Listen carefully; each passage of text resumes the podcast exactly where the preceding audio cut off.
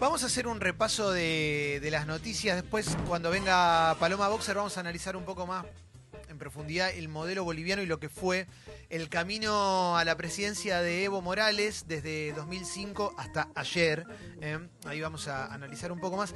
La idea de este programa siempre, históricamente, fue pensar un poquito eh, la realidad que tenemos, sobre todo cuando hablamos de noticias. Digo, es un programa que también apunta a que nos divirtamos, a que la pasemos bien. Es un programa curioso, entretenido y que durante siempre trató de sostenerse por eh, con una mirada crítica e independiente de un montón de cuestiones.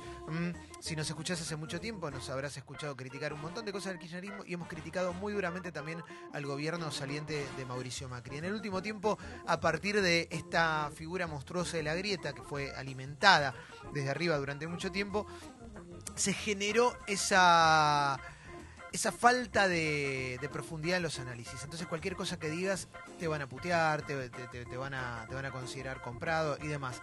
Yo te doy mi palabra, esto la podés creer o no, pero no nos compra nadie, no nos, nadie nos dice qué tenemos que pensar en el programa. Muchas veces fuera de aire discrepamos, charlamos, pensamos entre, entre todos y tratamos de hacer lo mejor posible. Tenemos una mirada, por supuesto, esa mirada te puede copar o no te puede copar.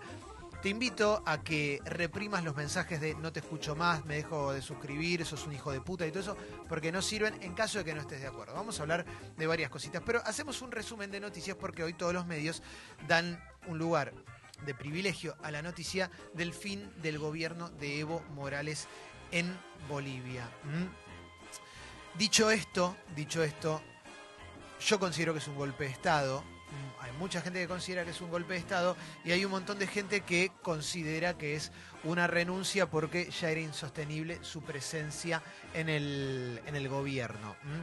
Eh, hay varias cosas para decir. Vamos a arrancar con eh, página 12, ¿eh? porque página 12 tiene bien en tapa y actualizado hace una hora declaraciones de Evo Morales desde Twitter.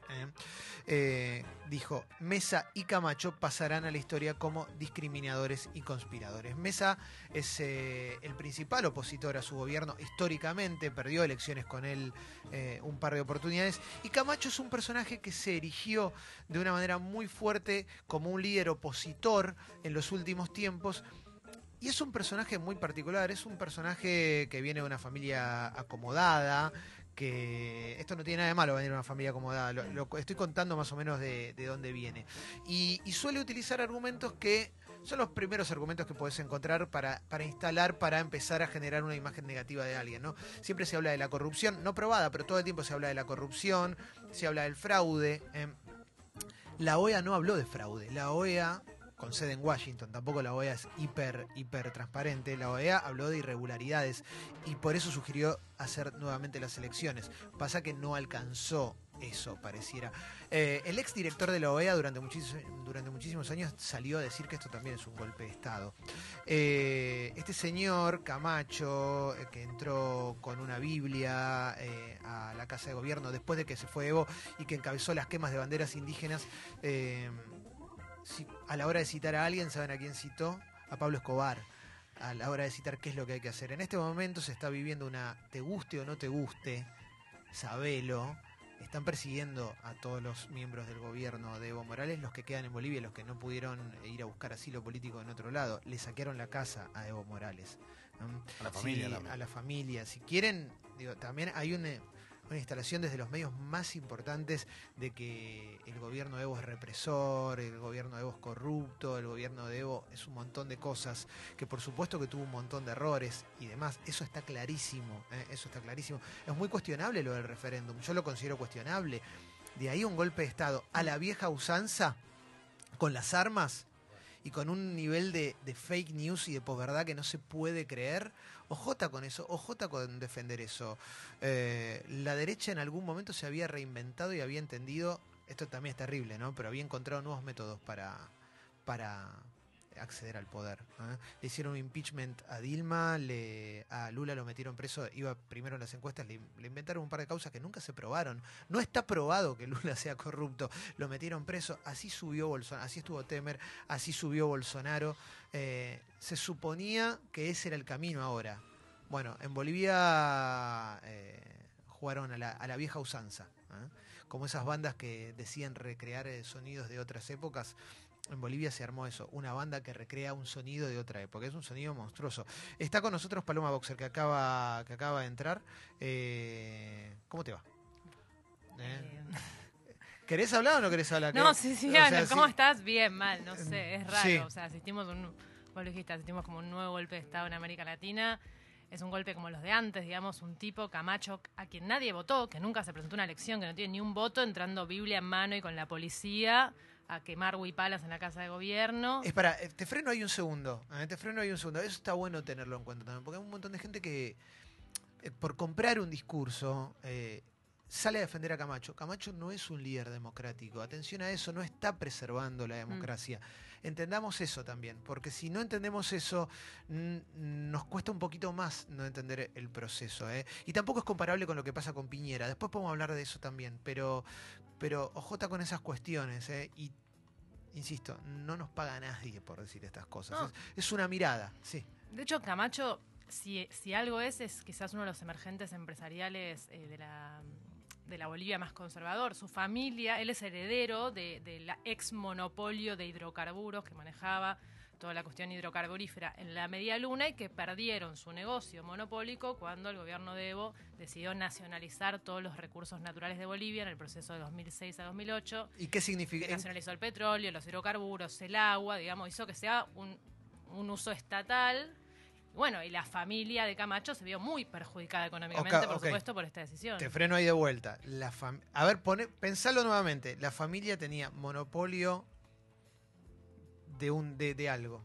Ese algo se nacionaliza. La familia no cae en la pobreza. La familia sigue teniendo. no, la familia, la de familia hecho, sigue siendo ahora millonaria. tiene otra empresa que le debe ¿Qué millones al Bolivia? Estado y que está en disputa al Estado por no pagar impuestos. ¿Qué generó en. Bolivia la nacionalización de los hidrocarburos?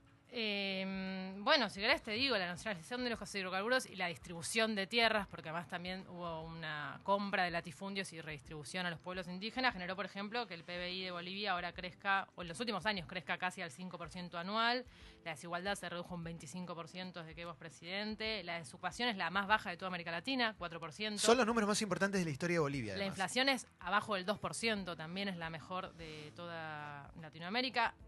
Eh, en Bolivia se redujo la pobreza entre las personas más ricas y las más pobres, y tomás al 10% más rico y al 10% más pobre. La brecha antes era de 128 veces, ahora es de 45. Sigue siendo altísima, pero digamos, estamos hablando como un proceso de sociabilización de la riqueza que produce Bolivia, que por ejemplo el salario eh, mínimo en dólares se triplicó en la última década, quizás Sí. el proceso inverso de lo que vivimos en nuestro país, por ejemplo. Y hay una economía en expansión y además en su, también en su articulación con el mundo, digamos. To- los golpistas dicen íbamos a una eh, venezualización de Bolivia. No, Bolivia está más conectada con que nunca con el mundo, ha multiplicado sus cifras de exportaciones, ha multiplicado sus cifras de inversión directa extranjera. O sea, lo que tanto, por ejemplo, decíamos que iba a pasar en la Argentina, que era expresa del extranjero, que iban a invertir acá y nunca pasó, en Bolivia está pasando y está pasando de forma sostenida hace más de una década. Escuchen esto porque normalmente te quedas con una mirada, ¿viste? Si lo lees todo a partir de la grieta, es como poner todo en una misma bolsa de gatos. Entonces, eh, no, bueno, pasa esto, ¿viste? No, se va un tirano, se va un dictador que iba a llevar a la pobreza y No, en los Bolivia números no dicen eso. se alcanzó el 100% de alfabetización en una población extremadamente pobre y no educada, se avanzó en derechos humanos, se avanzó en reconocimiento. Bueno, Bolivia hoy en día es Estado plurinacional de Bolivia, se avanzó en el reconocimiento de todos los pueblos ancestrales que vivían ahí.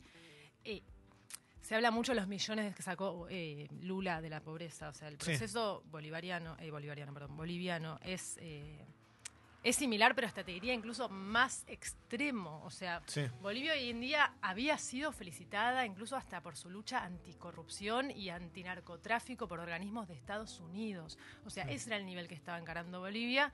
Y estamos hablando de unas fuerzas golpistas que no tienen ningún sustento social o económico. Digamos. No, hay, no hay problemas económicos en Bolivia.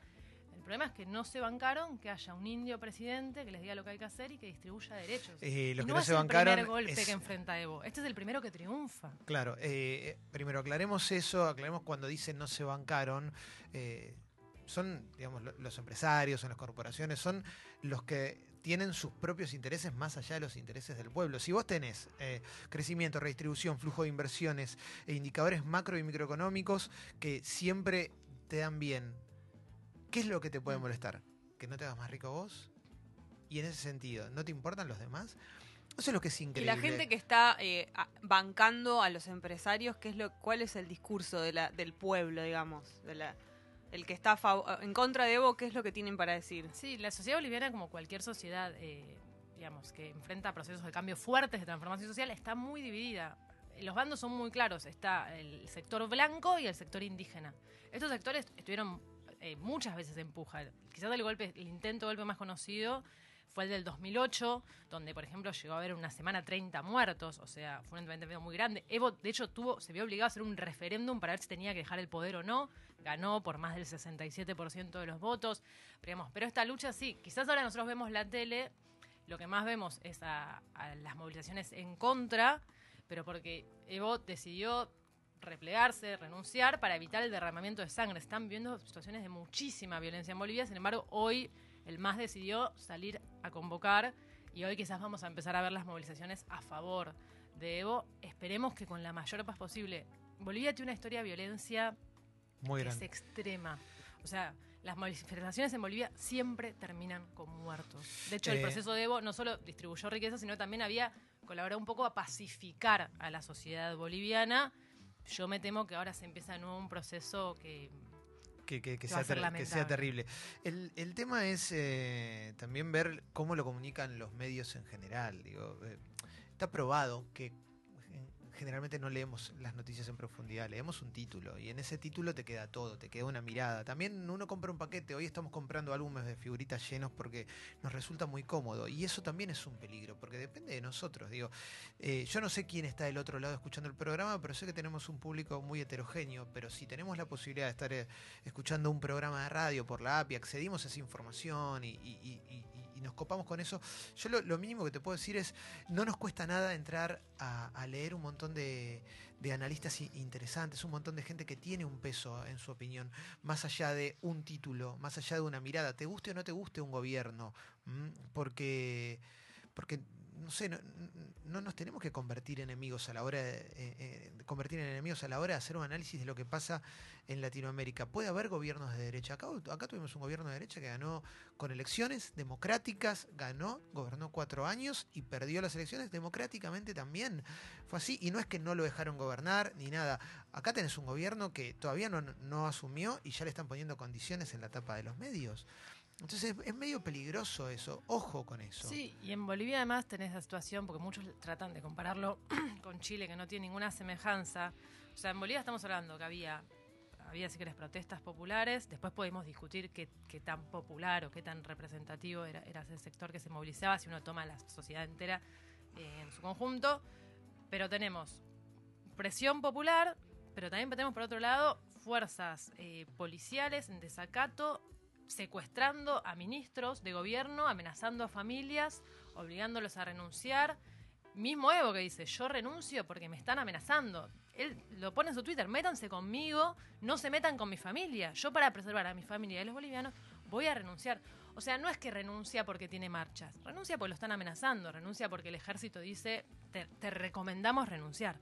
Y los ejércitos no recomiendan, ya sabemos lo que hacen los ejércitos. Sí, sí, sí. No, u- u- Entonces no hay que, porque si vemos, yo qué sé, si vemos, Irigoyen también renunció, o sea, tenemos la carta de renuncia de todos los presidentes que fueron eh, Sí. volteados por golpe de Estado en nuestro país. Eso no te da la pauta de, de Totalmente. si es un golpe de Estado o no.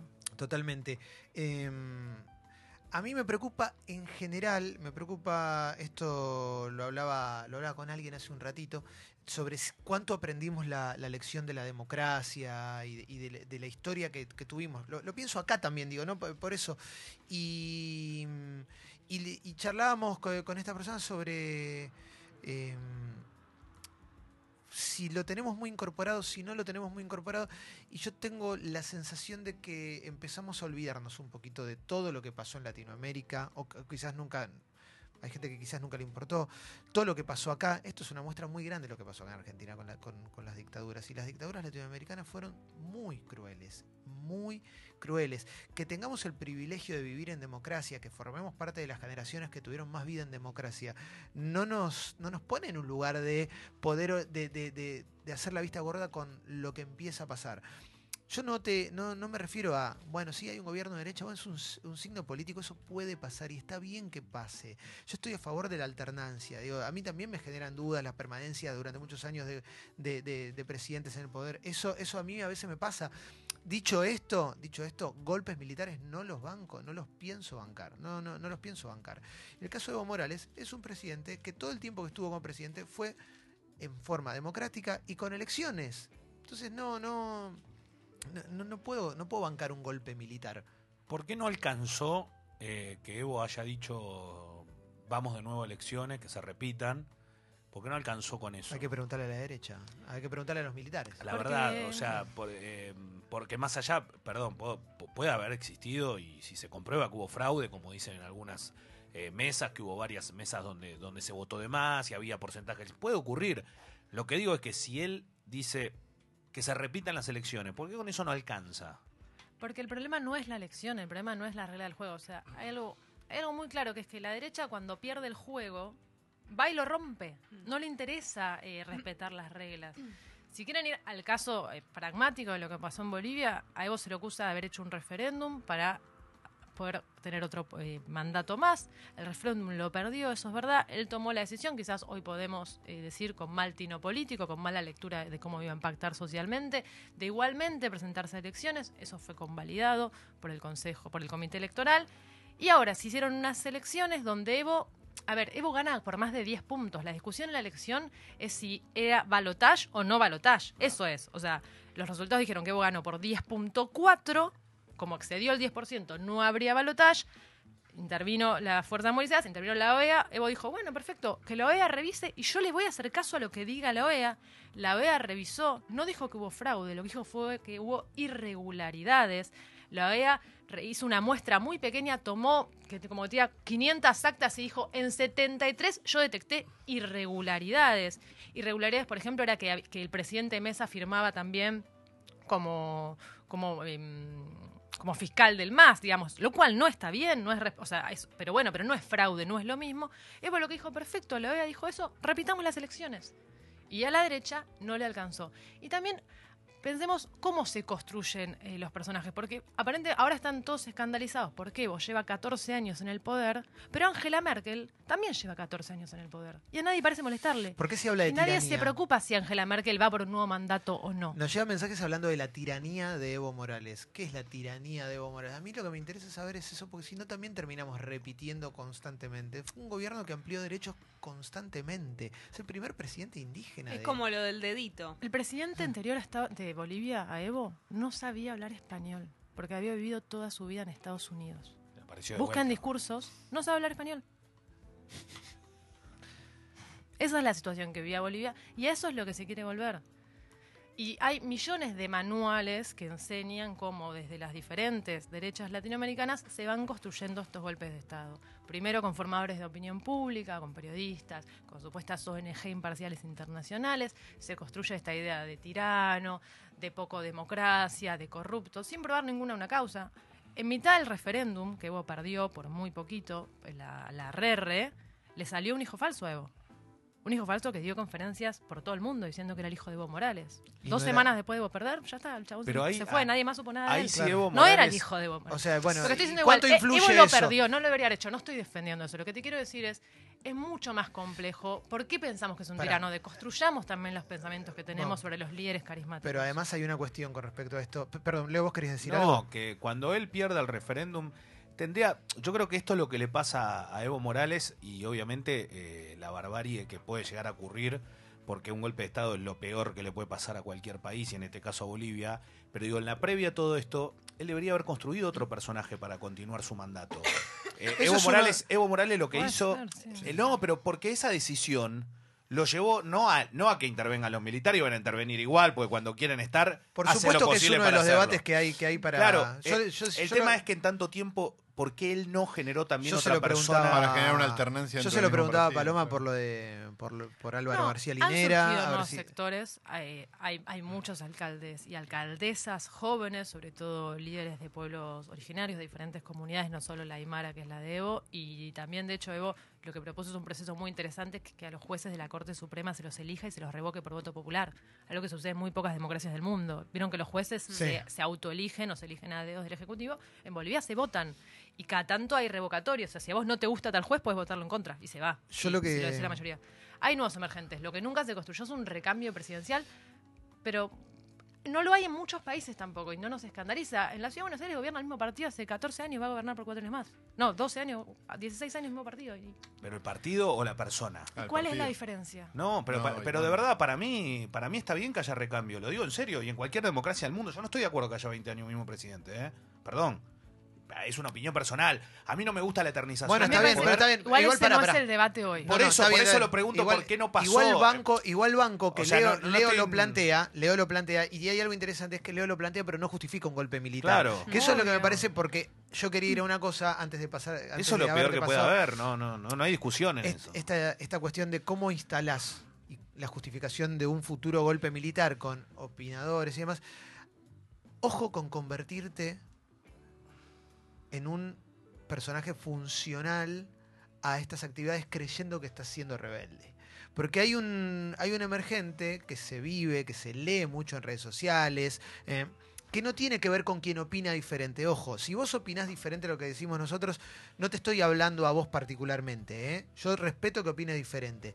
Sí leo aquellos que, aquellas personas que normalmente, muchas hasta con un nombre falso y demás, pero pasa mucho en redes de, ah, no, esto aguante, esto, esto es música para mis oídos, esto es un placer, esto que está pasando, acá las Fuerzas Armadas tienen que poner orden, porque acá los rebeldes somos, yo soy políticamente incorrecto. Y esa idea de que ser políticamente incorrecto es lo mismo que estar con la iglesia, estar con los fachos, estar con los antiderechos, estar con, con la gente que pregona la división de clases al taco, de manera que en algún momento los pobres nunca tengan la posibilidad de salir de- de- del lugar en el que están confinados, que- que cree que es hipocresía que una persona que eh, no es facha tenga un iPhone. Toda esa gente es útil a lo peor del mundo. Y esa gente después no va a obtener un beneficio de eso. Se va a quedar en la nada también, va a ser víctima también.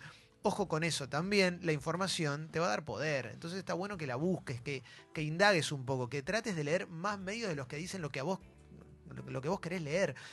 Porque si escuchamos todo el tiempo a la persona que nos dice lo que nosotros estamos esperando, estamos en el horno, loco, estamos en el horno. Es ¿Cómo me queda el traje? Re lindo te queda el traje. Estás en pelotas, no tenés ningún traje. Entraron a la casa de gobierno y quemaron las huipalas. En las marchas lo que canta, lo que dicen es tipo, por fin se va la Pachamama y ahora viene Dios al gobierno de Bolivia.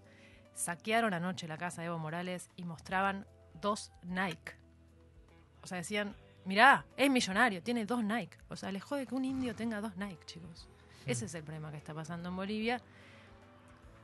Anoche nosotros, vos llegaste a casa, yo, yo estaba en la cama mal. y él estaba muy arriba, además porque venía un recital muy bueno. Y nos intercambiamos un poco sobre... mm, Vieron que uno siempre resulta raro pensar que en la Argentina hubo un golpe de Estado brutal, una dictadura brutal. Y sin embargo la vida seguía y de alguna manera hubo una justificación mediática. O sea, los medios colaboraron con el golpe de Estado al tapar. Y yo me pregunto, ¿cómo puede ser eso? O sea, ¿cómo se puede tapar tanto la realidad? ¿Cómo se justifica en definitiva un golpe Sí. de Estado? Y me parece que lo que estamos viendo hoy a- asusta mucho porque en algunos medios masivos de comunicación estamos viendo cómo se justifica un golpe de Estado. Bueno, ¿Cómo se lo ahora. oculta? Mira, los ¿Y mensajes. cómo se dice que no es un golpe? Claro. los mensajes que llegan, Leo es preguntó, tremendo. Leo preguntó sobre la permanencia del poder muchos años y ¿sabes qué se genera? En vez de decir, che, que, a ver, hablemos de esto, es Leo tiene razón, es el único que dice la verdad. Los demás son todos unos pelotudos, No, no, ella es una no. tonta, una puta. no, no. Entonces, No, ojota, esto es, esto Una es- puta porque- puede ser. esto es una pregunta, esto es una pregunta Pero- porque lo- es, es realmente algo pero- que uno también se pregunta. Pero todo Leo lo pregunta de corazón, ¿entendés? Sí, Porque obvio, sí, a mí también me hace, yo también lo pienso, son cosas que está bien que las pensemos. Obvio, Ahora, justificar golpe de. Estado, Obvio. Justificar golpe de Estado es Eso otra no, cosa, eso es una loco. locura. Y no convierte en chorro, en drogadicto, en ladrón, en facho, al que no piensa como vos, porque a la primera de cambio que alguien te argumenta, dicen, me siento discriminado, nos discriminan, así que bueno, banco a las Fuerzas Armadas. No funciona así, no funciona así. Si lo pensamos de esa manera, es muy triste, es muy triste, ¿eh? Sí, Mauro, la derecha quiere hacer como notar que es como una alternancia democrática y no es así, porque están persiguiendo a los opositores. Entonces, si hay persecución a los opositores, es un golpe de Estado. Si vos querés eliminar a la oposición, es un golpe de Estado. Eh, O sea, no hay nada más facho que lo que están haciendo. Están queriendo eliminar al supuesto enemigo. Ahora, Palo, te hago una pregunta. Este señor Camacho, eh, ¿cuáles son sus intenciones a corto plazo? ¿Es como, como Guaidó que decía que quiere armar, eh, a, hacer, a llamar a elecciones y qué sé yo, también la falopeada de Guaidó? ¿O, eh, o su intención directamente es esa, es perpetuarse en el poder él ahora y, e imponer este falso orden eh, con Biblia en mano? Mira, es difícil de saber, o sea, Guai- eh, Guaidó. eh, Camacho es un personaje que emergió en las últimas dos semanas. O sea, antes era conocido como uno de los empresarios, si se quiere, más rancios de Bolivia, pero no, no tenía hasta ahora un interés político. El, el principal opositor a Evo era Carlos Mesa, que de hecho había salido segundo en las elecciones y que si lo ves ahora está bastante borrado y está tratando, yo creo, un poco como de, de- de acomodarse nuevamente, porque Camacho pasó a tomar la iniciativa. Fue Camacho el que ayer entró con las policías armadas a la Casa de Gobierno, no lo hizo eh, Mesa. Y es muy difícil saber cuáles son sus intenciones. Evo lo que dijo es, los responsabiliza ahora más de la pacificación de Bolivia. Ya está, él renunció, ahora háganse cargo de la transición, llamen a elecciones. Yo supongo que el MAS se va a volver a presentar, supongo que Evo se va a volver a presentar. Preocupa, Pasa que perdón, lo que preocupa- preocupa es la situación de violencia que se vive. O sea, eh, lo que están, puede pasar a partir de hoy. están persiguiendo gente, están haciendo detenciones ilegales, están torturando, está pasando. Sí, y ahora más. Eh, llegan un montón de mensajes, es muy interesante el debate que se da en la app. Hay de no voy a leer los que insultan, Pará, y obviamente. déjame pero decir algo. sí. Yo también me cuestiono por qué vos no puedo eh, construir un relevo. Yo también me, me cuestiono los procesos, las deficiencias que tienen todos los procesos acá en Europa, en Asia. O sea, no existe el gobierno perfecto y no hay que ser obsecuente y hay que criticarlas. Ahora, lo que está en juego ahora es algo completamente diferente. O sea, no hay, ahora no, no- no tiene que entrar ninguna crítica hacia ese lado, porque no es el punto de discusión. Porque de última hubiese habido elecciones de nuevo y de última Evo las hubiese perdido. Y ese es el juego democrático. Y si no te gusta, te vas a tu casa, construís militancia, arma un partido, presentate elecciones y ganala. Pero esa es la vía. Y, y es muy triste, nada, ver otro golpe de Estado así. En los golpes de Estado que nosotros vivimos en nuestro país, estaban los medios de, com- de comunicación convalidando la verdad, la supuesta verdad oficial, ¿no? Que bajaba de parte del poder. Y lo, lo que me entristece mucho que hoy sigue pasando lo mismo. Los medios comunican lo que el poder les manda, pero también surge desde, desde las bases, ¿no? Desde las redes sociales, que son herramientas que nosotros tenemos, que también el poder aprendió a utilizar eh, a su favor. Entonces, nada, eh, me, me preocupa mucho esto, ¿no? Que en las redes sociales se convalide todo lo que está pasando. Entonces es muy importante re- hacer un repudio en redes sociales porque si no, no, o sea, no se está, no se está escuchando esa voz también. Eh, leo algunos mensajes los que lo- los que cuestionan de buen modo, los que lo- por supuesto de- de- con todas las miradas, eso lo, lo- lo que pretendo, si los- no los de insultos. Larry dice como alguien que practica religión cristiana, siempre nos enseñaron y nos enseñan que si alguien quiere llegar al poder por medio de Dios es más farsante que el más corrupto de los políticos. Sí, Dios no, no tendría que ser el, el medio. Es un buen mensaje Eh, ese, ¿eh? Sí. Porque eso, porque digamos, si no se pone en lugar de si, ah, crees en Dios, estás. No, puede Sí. creer en Dios y no estás de acuerdo Acá con, la- con dice-. Obvio, el mensaje de Dios no es este. El Es mensaje la de Dios es otro. Acá dice, al margen de lo que haya pasado con Evo Morales, dice Mariano, me sorprende el discurso de Camacho, parece la película La Misión.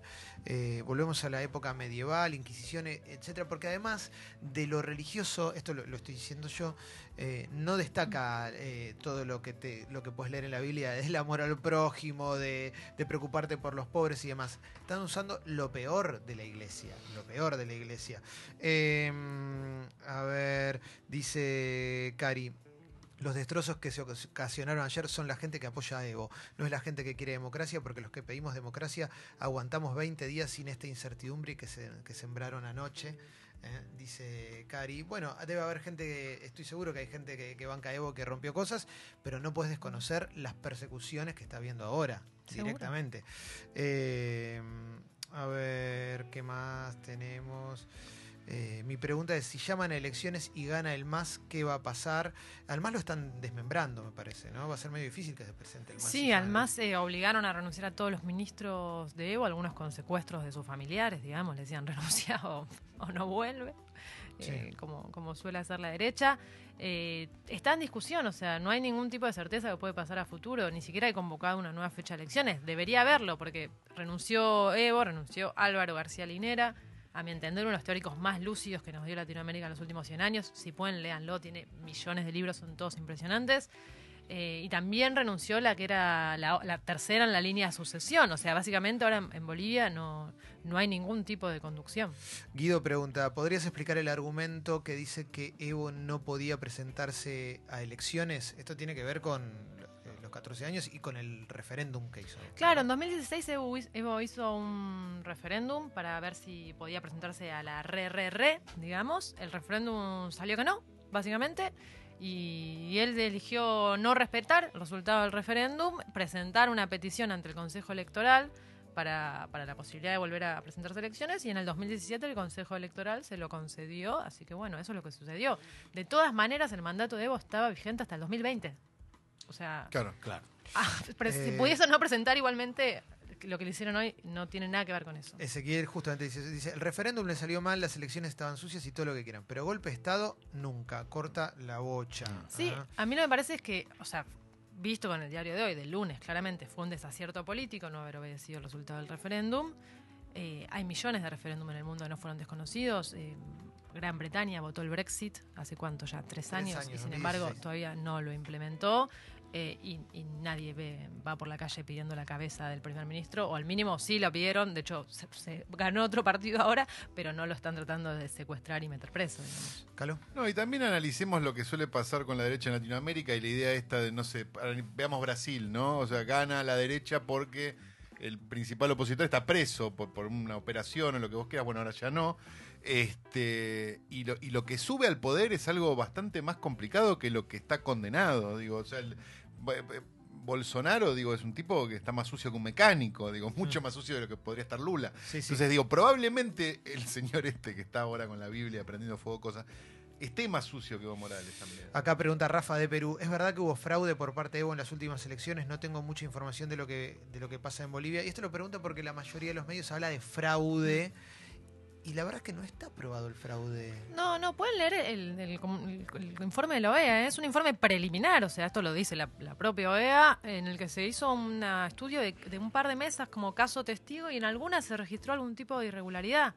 ¿Qué sucede? Cuando se estaban cargando los datos, hubo una interrupción en la carga de datos que fue muy larga, o sea, fue demasiado larga, y cuando se volvió con la carga de datos, estaba este porcentaje que era una diferencia de 10.4, o sea, estamos hablando nada más de cuatro décimas, que es lo que le daban a Evo la posibilidad de ser reelecto sin ir a balotaje.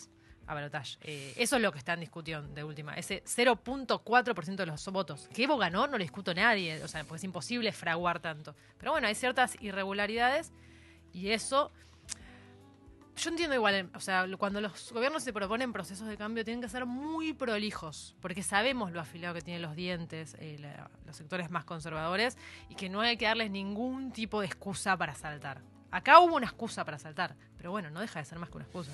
Eh, Carlos dice, el planteo, ahí te pasó Mauro, el planteo de Leo es perfectamente válido. Un error de los gobiernos progresistas en Latinoamérica ha sido la poca capacidad de construir sucesiones a sus proyectos. En eso yo estoy de acuerdo. Eh, Que a muy- mí me encantaría que suceda. Sí, sí, Eso sí. es lo que a mí me, me- me- La verdad lo digo, como me parece que, que Evo, eh, no soy boliviano, no vivo en Bolivia, entiendo que eh, el- aquel que lo vive día a día lo puede ejemplificar mucho mejor. Viendo de afuera creo que lo de Bolivia es un avance que ni los propios bolivianos lo podrán entender alguna vez cómo llegó Evo Morales a hacer tanto. Sí. Pero la realidad es que eh, estaría buenísimo que eso suceda, porque nos pasó en Argentina también, en algún momento. Ten- Tengo acá una pregunta más. Tengo una. Totalmente, Leo, perdón, querías decir algo más. No, eso que digo, nos pasó a nosotros en carne propia, en Argentina también, que no, En Uruguay que no está pasando pudimos, ahora. bueno, y que no pudimos encontrar un, un- una- una- una- un fiel reflejo de, de una fuerza política que haya encontrado referente para poder reemplazar a otros. Pero mira, mira qué interesante este mensaje. Este, este mensaje me interesa por lo que pregunta. Y Porque aparte lo pregunta de buena fe. Lucho dice, soy oyente nuevo, me gusta mucho su forma de analizar las cosas, gracias Lucho. Lo que me pasa con Evo es que estoy contaminado con la visión de las derechas. ¿A qué se refieren siempre con que Evo es un dictador? Esto lo ves en todos lados. En todos lados lees que Evo Morales es un dictador. ¿Por qué es un dictador? No, básicamente yo creo que lo que se apoya eso es en la idea, eh, muy moderna por cierto, de que, los gobiernos tienen que garantizar la alternancia y que la alternancia es uno de los valores fundamentales de las democracias. Yo le invito al que revise por qué tiene esa construcción. Yo creo que lo único que se basa de vos en eso. Pero también para contestarle, o para ir debatiendo con Leo, eh, esta es una idea muy moderna y es una idea en disputa. O sea, que nosotros asociemos democracia, alternancia, es una opción que seguramente alguien en algún momento decidió que nosotros asociemos. También podríamos asociar democracia a ampliación de derechos y a disminución de la desigualdad. Sin embargo, no la asociamos a eso. Pero pará, pero No, yo no, no yo estoy digo, diciendo porque si uno que- revisa la historia, Sí. ves que los procesos de cambio trascendentales en las sociedades, lamentablemente, si se quiere, para mí quizás no tanto, siempre estuvieron atadas a la construcción de personalismos muy fuertes y perdurables. Y en los momentos en los que esos personalismos fueron volteados, generalmente porque fueron asesinados, esos procesos cayeron. Hasta lo puedes ver en Estados Unidos con Martin Luther King, lo puedes ver en la India con Gandhi. A nadie le molesta, parece que Gandhi haya liderado un proceso de cambio durante 20 años en su continente. Lo vemos con Mandela. O sea, es muy difícil, yo creo que en el siglo... Para, para, para, para, Yo creo una que cosa, te, voy, siglo- te paro eso. Para sí. liderar un proceso de cambio no tienes que ser presidente. eh, Aclaremos eso porque ahora te va a decir, "Ah, cuando estaba preso no era No, presidente". obvio que no, tenés que ser presidente, por supuesto. Sí. Eh, yo lo que creo es que en el siglo XXI se instaló con mucha fuerza la idea de la alternancia. Yo particularmente no la comparto al 100%, pero entiendo que es una demanda popular y que entonces los gobiernos populares tienen que atenderla y tienen que solucionarla sí o sí, porque los está haciendo estallar en muchos países. Pero también es un concepto, me parece, que nosotros tenemos que revisar. Sí, y además, ¿Por qué digo, pensamos que es tan además- importante la alternancia? además, digo, a mí me parece mucho más importante el otro que hizo y se quería quedar cuatro Sí. años más que siga haciéndolo. Aparte, eh, la, la alternancia, ponele, es importante o no, pero digo, acá de última terminó, la- las elecciones la ganó un partido que gobernó 12 años y, y- y fue una demanda popular muy importante. Que vuelvan, te guste o no te guste. No, y está, y está claro, eh, primero obviamente que eso es vertiendo una opinión personal, es algo que a mí me interesa como mirando a futuro, pero por otro lado, si vos ganás un proceso democrático y lo ganaste bajo las elecciones y bajo el voto, cuando el voto va en contra tenés que aceptarlo también. Sí. Y en el referéndum le fue en contra a él. Y creo que eso le dio la excusa ideal a estos hijos de puta que lo único que están esperando es que vos pises el palito Mm. para meterte los milicos en la calle. Sí, ahí completamente de acuerdo, Leo, en eso. ¿eh? ¿Qué opinan de la posición oficial del gobierno? Ah, para, Mauro, vos querías decir algo y ahora leo el mensa- un, mensaje que tenía acá. Sí, estoy- yo estoy muy de acuerdo con lo que dice Leo también de el, el conflicto este que tienen todos los gobiernos, esto que no saben generar un recambio y todo, pero igual no estoy de acuerdo con el, con el golpe, digo, me, me sigue pasando lo mismo, digo, y si vos estás de acuerdo con lo mismo, Golpe pero armas, el golpe, golpe no está bien toda. eso, porque, porque Evo gobernaba para todos los Sí. les bolivianos, ¿viste? Como, o sea, gobernaba para los católicos, para todos, no, no lo vi Sí. nunca a Evo que manda una virgen, ¿viste? Sí. Entonces, ahora que aparezca un señor con una Biblia y entre con la Fuerza Armada y empiecen a prender fuego todas las banderas de los pueblos originarios, me parece eso es, eso es Es que se tienen que ir, se, Es están escapando, se están Claro, escapando. o sea, eso es Los imposible ministros de Evo Morales se tienen que escapar de Bolivia. Podés estar de acuerdo con la alter- alternancia, que también, la verdad, yo no lo había pensado nunca, como lo dice Palo, y estoy y, y- y la verdad que me abre un poco la cabeza lo que dice Palo. No sé por qué es tan importante la alternancia para nosotros y la tenemos tan asociada a la democracia, pero es mucho más importante lo que hizo Evo. Y Evo cuando gobernó, gobernó para todos. Siempre va a haber un sector que se siente incómodo con las medidas que toma un gobierno. Pero lo que importa es, en general, para quién gobernó y gobernó para el pueblo, levantó a los pobres. Eh, acá dice Joa, ¿qué opinan de la posición oficial del gobierno argentino frente al golpe, el comunicado oficial de Cancillería y demás? Yo creo que es coherente, digo, Mm. es coherente con, con el gobierno saliente, así como eh, la, la- la fórmula que ganó las elecciones eh, denunció un golpe. Me parece que tiene que ver con, la- con, con- con una mirada sobre, sobre la Sí, ¿qué, región. qué ¿no? esperaba? Sí. Bueno, pero por ejemplo el radicalismo salió muy fuertemente a repudiarlo. El embajador argentino en Bolivia hoy dio declaraciones radiales, perdón, no recuerdo el medio, eh, por la mañana y dijo que sí, que para la Argentina no, no había un golpe de Estado, pero que bueno, que, él- que él tenía otra opinión, digamos. O sea, no es uniforme tampoco todo en Cambiemos. Me parece que corresponde más al sector de- del PRO este, este pronunciamiento. Mauro. Perdón, pero ¿es opinable si hay un golpe? Ya me parece No. como... Entonces, Pero parece que no sí. puedes opinar, eh, decir, no, no hay un golpe. Muchachos, entraron con las armas.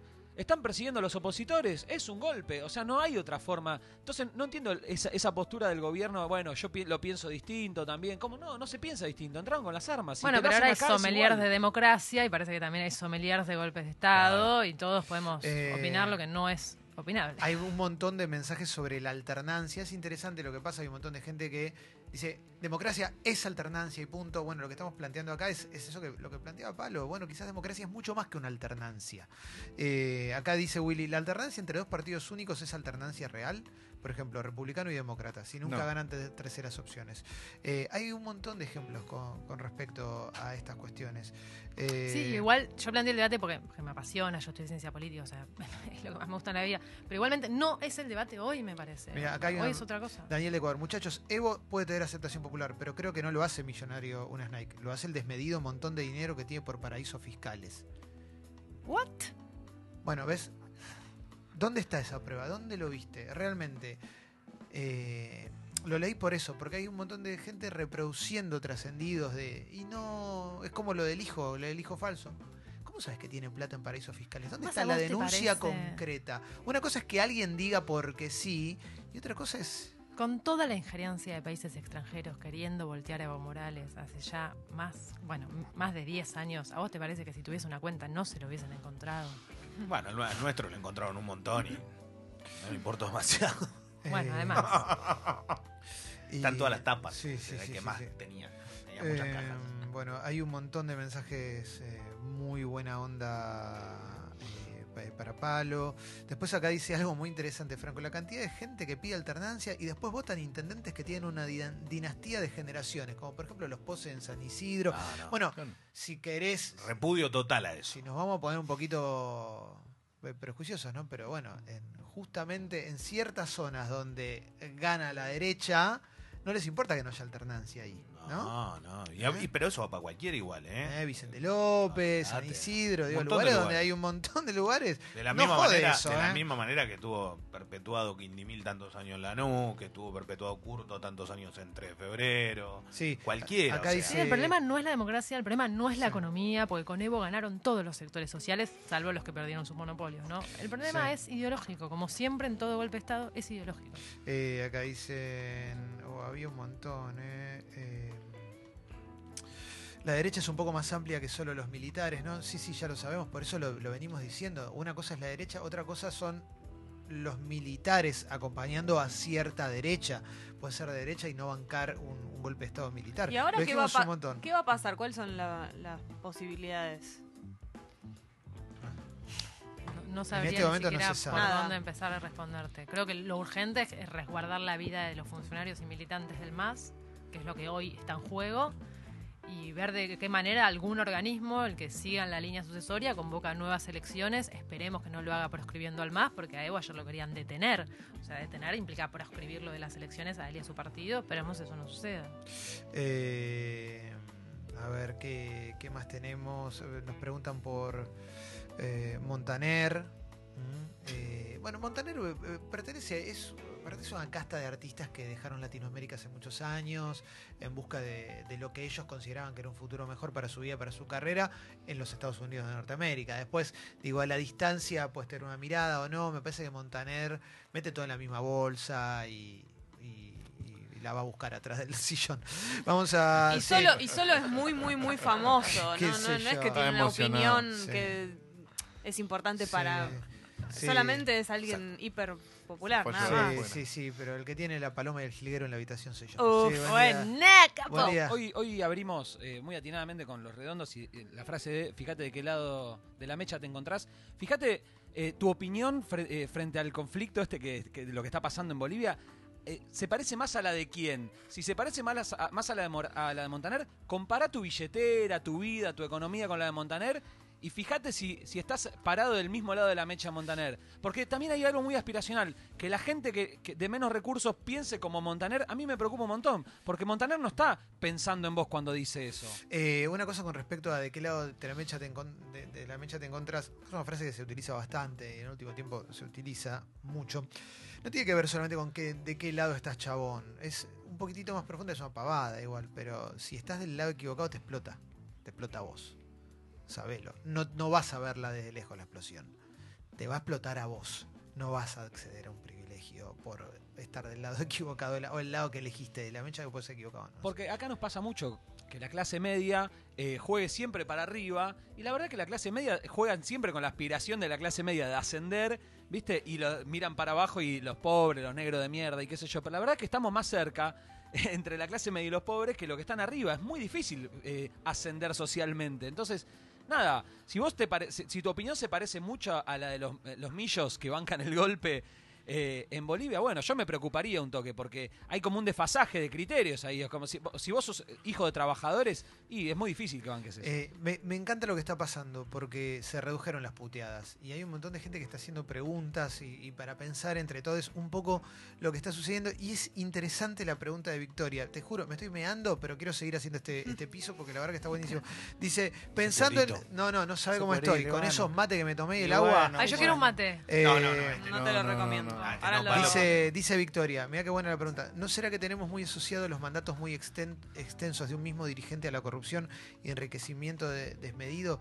Es verdad eso. Por lo menos acá en Argentina tenemos esa mirada porque en general los mandatos largos, asociados a intendencias históricas, los varones del conurbano o provincias en las cuales no hubo alternancia durante muchos años y siempre fueron los mismos apellidos, eso sucedió.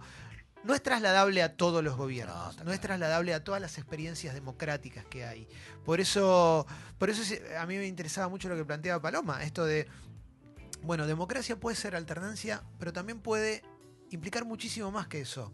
Porque si vos tenés un presidente que hizo que el país camine después de después de toda su historia, que lo haga caminar como no lo hizo caminar nadie, que amplíe derechos, que saque de la pobreza a millones de personas, que se, que se conecte con el mundo, porque para conectarte con el mundo no tenés que ponerte una camisa celeste y, y- y disfrazarte de emprendedor. Puedes estar conectado por el mundo vestido como indígena también, que es lo que le pasó a Bolivia. Entonces, bueno, es necesario que alterne si hay elecciones, qué sé yo, no sé. Por supuesto que, como bien dijo Leo, me parece a mí, le abrió la puerta a este golpe militar, que estaban ahí agazapados con, con un error para mí grande. Dicho todo esto, me parece eh, que, que- que podemos pensar de qué manera se puede mejorar la democracia. Eh, Preocupa, perdón, preocupa mucho Latinoamérica. Sí. Eh, porque lo primero, yo me puse a revisar un montón de diarios internacionales, diferentes países, todo, y te das cuenta que viene, una, viene esa ola, pues, hablando de la brisa que dice Montaner, esa ola de Milico que es insoportable. Leía, no, bueno, porque en Colombia hay que revisar que lo que... Loco, no. O sea, no. No está bien lo que está pasando. O sea, los Milico en ningún lado. Y la verdad que está en ebullición el continente. Está en ebullición y en todos los países está pasando algo. Cintia dice, Clemen, coincido con lo del golpe. Si pienso que lo de, de la Rúa también fue un golpe, ¿soy de derecha o de izquierda? Eh, es, es- es- Bueno. es otra clase Claro. de golpe de No, última, no sos ¿viste? nada. Eh, pero para, Perdón, es un golpe no, con no militar. fue. No, Lo de la Rúa no fue un Rúa golpe. No fue un golpe. No fue un golpe. Lo de la sea, Rúa no hubo nadie eh, entrando a la casa de gobierno con un arma diciéndole tenés que o renunciar. sea, ¿Vos te acordás de lo que fue el gobierno de la Rúa? no cualquier presidente que se vaya antes es un golpe de Estado. Sí, eso también eso. hay que Claro. Eh, ¿Vos te acordás de lo que fue el gobierno de la Rúa? Vos tenés ganas de decir que a- de la Rúa la volteó el peronismo. Y si tenés ganas de decirlo y pensarlo, estás en todo tu derecho. Pero sabés que el gobierno de la Rúa fue un desastre y se fue. Le renunció el vicepresidente al año. No pudo sostener ningún índice de nada. El país estaba hecho mierda. ¿Vos te acordás cómo cerraban todas las fábricas? La cantidad de gente que se quedó en la calle, la cantidad de gente que por el corralito no se pudo operar, no pudo hacer un montón de cosas. Se murió Horacio García Blanco, ¿te acordás de eso? Que era un periodista que se tenía que operar y no pudo sacar la plata, no le dejaron sacar. Pasaron un montón de cosas con ese gobierno. Eso no fue un golpe de Estado. Golpe de Estado es otra cosa. Ojo con tirar por tirar, ¿eh? Y me parece que también lo que, lo que tenemos que revisar es eh, la integración latinoamericana, si se quiere. Porque en los anteriores golpes de Estado que había enfrentado Bolivia estaba la UNASUR. UNASUR hoy está desintegrada, no sé si realmente o simplemente fácticamente, pero bueno, la UNASUR no existe más. Y lo único que existe, que es como vedor de las democracias latinoamericanas, es la OEA. OEA, que en verdad lo que es es el Ministerio de las Colonias, más o menos, porque es diagramar desde Washington las políticas para todo el patio trasero que siempre fue Latinoamérica. Y entonces tenés un organismo internacional acusado de mucha parcialidad, siendo veedor de unas elecciones. Con esto no quiero decir que haya habido irregularidades o no, ¿eh? quizás las hubo igual. Pero no tenés ningún llamamiento integrado de Latinoamérica que pueda ir a revisar un comicio electoral, que pueda, por ejemplo, hacer velar los tratados internacionales para ver ahora cómo sigue la sucesión democrática, o cuándo se llama elecciones, o qué va a pasar, o mandar eh, grupos de veedores de paz para estar en la, en la ciudad de La Paz y viendo qué pasa. Mirá lo que dice Chope. En el Eh, gobierno, no tenemos la, nada ahora. en el gobierno de la Rúa. la- Perdón, y la, la Sí. OEA estuvo muy rapidita para decir que la pollera de las elecciones de Bolivia era demasiado corta, pero ahora que hay un golpe de Estado, su titular no dijo absolutamente No, nada. Está Eh, hace 12 horas callado sin decir nada del golpe de Estado. Chope dice, en el gobierno de la Rúa la policía y los militares le apuntaban al pueblo. En Bolivia le apuntan al gobierno saliente. Eh, ahí tenés una diferencia.